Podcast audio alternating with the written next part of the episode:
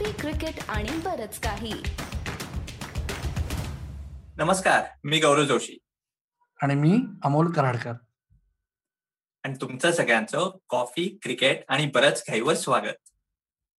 मंडळी आज चर्चेसाठी अर्थातच एकच मुद्दा आहे आपल्याकडे. काय होत चाललंय? म्हणजे दोन हजार वीस फर्गेटेबल होतं दोन हजार एकवीसही तसंच होतंय क्रिकेटच्या बाबतीत बरोबर? भारत जिंकला ऑस्ट्रेलियात. इंग्लंड जिंकलं श्रीलंकेत वेस्ट इंडिज जिंकलं बांगलादेशमध्ये. आणि आता इंग्लंड जिंकलं भारतात. कसं काय बाहेर जाऊन सगळेजण देश जिंकतायत? हा मोठा मुद्दा आहे तो आपण नंतर चर्चेला घेऊ. पण आज आपण टेस्ट मॅच संपल्या संपल्या सुरुवातीला गौरव तुला विचारायचंय मला की काय म्हणजे नक्की काय झालं की त्याच्यामुळे भारत हरला? अमोल खरंच आणि एक आपल्या लक्षात केलं ही रवी शास्त्री इंडियाचा कोच आहे. त्याच्या अंडर रवी शास्त्री पहिला लॉस आहे इंडियाचा इंडियामध्ये. हे पण आपल्या लक्षात घेतलंय. पण महत्वाचं हारले का? खूप पीच सिलेक्शन नेहमीच टिपिकल असतंच. पण इंडियामध्ये आपल्याला माहितीये की तुम्ही फर्स्ट इनिंग्समध्ये तेवढ्या रन केल्या नाहीत.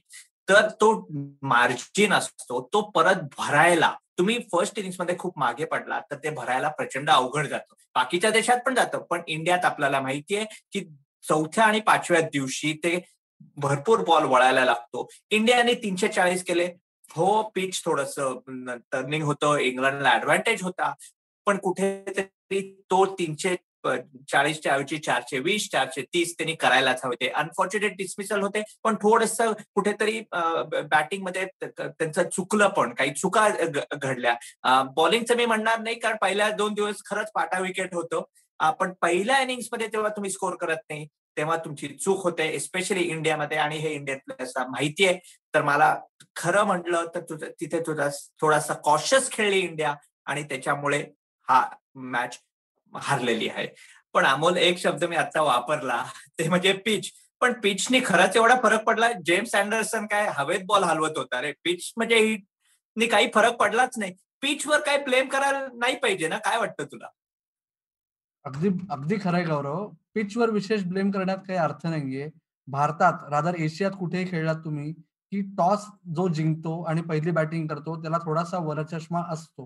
हे सगळ्यांना माहितीये. तो ऍडव्हान्टेज असतो. पण त्याच्यामुळे काही विशेष फरक पडत नाही. या पिच मध्ये जे सर्व सर्व खेळाडूही म्हणत होते आपल्यालाही असं वाटलं नीट बघताना की पहिले दोन दिवस थोडं जास्त फ्लॅट होतं. पण तसे भारतातले बहुतांशी पिचेस तसेच असतात. तर त्याच्यामुळे पिचला पिचला ब्लेम करण्यापेक्षा मला असं वाटतंय की सर्वात महत्त्वाचा मुद्दा तू म्हणलास बॅटिंग आणि बॉलिंगमध्ये विशेष गडबड झाली नाही तर बोलिंग सपोर्ट बॉलर्सच्या बाबतीत आपण म्हणू शकतो. आणि सर्वात महत्त्वाचा मुद्दा फिल्डिंग हे जर असं पिच आहे अशा पिचवर पहिल्यांदा बॉलिंग करताना जर तुम्ही दहाच्या ऐवजी पंधरा विकेट्स बॉलर्सना घ्यायला भाग पडताय चार कॅचेस एक स्टम्पिंग हे अक्षम्य आहे. याच्यामुळे तुम्ही गेममध्ये मागेच पडणार. आणि जे पहिल्या दिवशी तुम्ही कॅचेस आणि स्टम्पिंग सोडायला सुरुवात केली ते दुसऱ्या दिवशी अजून झालं. त्याच्यामुळे तुम्ही पहिल्या दिवशी दुसऱ्या सेशनपासून जे मागे पडत गेलात ते अजून अजून अजून अजून मागेच राहत गेलात तुम्ही शेवटपर्यंत मॅच संपेपर्यंत. कशी रिकव्हरी कशी होणार? आणि या बाबतीत मला एक तुला विचारावं असं वाटतंय की बरीच एक चर्चा चालली आहे की कुलदीप यादवच्या ऐवजी शाहबाज नदीमला खेळवणे. तर खरंच शाहदाम शाहबाज नदीमला खेळवणं योग्य होतं का? आणि शाहबाज नदीमची का गडबड झाली? काय वाटतंय तुला? आपण म्हणजे एका आपल्या शो मध्ये आणि माझ्या डे वन नंतर पण आपण करतोय सीसीबीकेवर त्याच्यावर पण मी सांगितलं की कुलदीपला घेतलं तर डेप्थच नव्हती. उलट वॉशिंग्टन सुंदरनी सात नंबरला येऊन एटी वन केले. पहिल्या सगळ्याचे रिॲक्शन बघ सगळे प्लेयर्स सांगतायत. इंग्लंडचे इंडियाचे पहिल्या दोन दिवस शेन वॉन असता कुलदीप यादव असता किंवा कोणी असतं काही जास्त विशेष फरक पडला नसता इंग्लंडने पाचशे केले असते. कारण त्यांनी चांगले डिसिप्लिन प्रमाणे बॅटिंग केली. नदीमचं बोलायला गेलो तर तू आज बघितलं जॅक लीडशी जेव्हा बॉलिंग करत होता तो साधारण eighty eighty seven eighty eight eighty nine किलोमीटरच्या नावावर त्या वेगाने बॉलिंग करत होता. नदीमचा जो नॅचरल पेस आहे एटी टू एटी थ्री आहे तुम्ही म्हणाल की जास्त फास्ट का नाही टाकू शकत? तर तेवढं सोपं नाहीये. जसं तू जर सांगितलं शार्दूल ठाकूरला किंवा कुठल्या फास्ट बॉलरला तू एकशे पस्तीसहून एकशे चाळीसवर टाकायला लाग तर त्याची पण अॅक्युरेसी जाते. आणि जेव्हा स्पिनर जसं मुरली कार्तिक पण म्हणत होता जेव्हा स्पिनर म्हणजे ट्रायज टू बॉल फास्ट त्याची ट्रॅजेक्टरी बदलते आणि तो थोडा शॉर्ट टाकतो. आणि नदीमनी ह्या टेस्ट मॅचला तसंच केलेलं आहे. सो आणि प्लस त्यांनी प्रेस कॉन्फरन्समध्ये नंतर सांगितलं की माझी जी जम्प असते टू द क्रीज ती कुठेतरी चुकते. त्यामुळे मी एवढे नो बॉल टाकले. सो त्याच्याकडे रिदम नव्हता. मे बी तो म्हणाला की आदल्या दिवशी त्याला सांगितलं होतं बॉलिंग करायचं पण खरंच सपोर्ट नसला. तेहतीस टेस्ट मॅच नंतर अश्विन आणि जडेजाची जोडी तुटून गेली आहे इंडियामध्ये. सो त्यामुळे नक्की हा बॅकअप सपोर्ट होता. त्यांनी नक्की फरक पडला. पण आपण इंडियानी वाईट काय केलं ह्याच्यापेक्षा इंग्लंडने काय चांगलं केलंय? आपण प्रिपरेशनचं बोललो पण तुझ्या मतीने काय वाटतं की इंग्लंडने एकदम सुपअप केलं या मॅच मध्ये त्या मुद्द्याकडे यायच्या आधी मला फक्त नदीमच्या बाबतीत एक सांगायचं आहे की जे बहुतांशी क्रिकेट फॅन असतात ना की जे फक्त इंटरनॅशनल क्रिकेट फॉलो करतात त्यांचं सुरू झालंय आता ऑलरेडी गेले चार दिवस की नदीम कोण नदीमला कशाला खेळवलं तर मित्र हो हे लक्षात ठेवा शाहबाज नदीम हा प्युअरली स्पिन बॉलिंगच्या स्किल्सवर तो आर अश्विन एवढाच चांगला स्पिनर आहे भारतातला. त्याच्याहून चांगला स्पिनर तुम्हाला सापडणार नाही. आणि हे लक्षात ठेवा जसं तो म्हणतोय की त्याचा रिदम कदाचित नव्हता त्याचं मुख्य कारण गेले वर्षभर तो एकही सामना खेळलेला नाही लाल चेंडूने. आयपीएल मध्येही त्याला कन्सिस्टंट रन मिळाला नाही. त्याच्या आधीचे सहा महिने त्याच्यानंतरचे चार महिने जर मॅच खेळला नसेल ना तर त्या खेळाडूला परत त्याच्या टॉप गिअरमध्ये यायला वेळ लागतो तो कुठलाही खेळाडू असो. आणि आता तू म्हणतोयस गौरव की इंग्लंडनी काय केलं? जरी मला सरप्राईज झालो मी तर ऍब्सोल्युटली काहीच नाही. इंग्लंडनी अत्यंत चोख क्रिकेट गेले पाच दिवस दाखवले आपल्याला.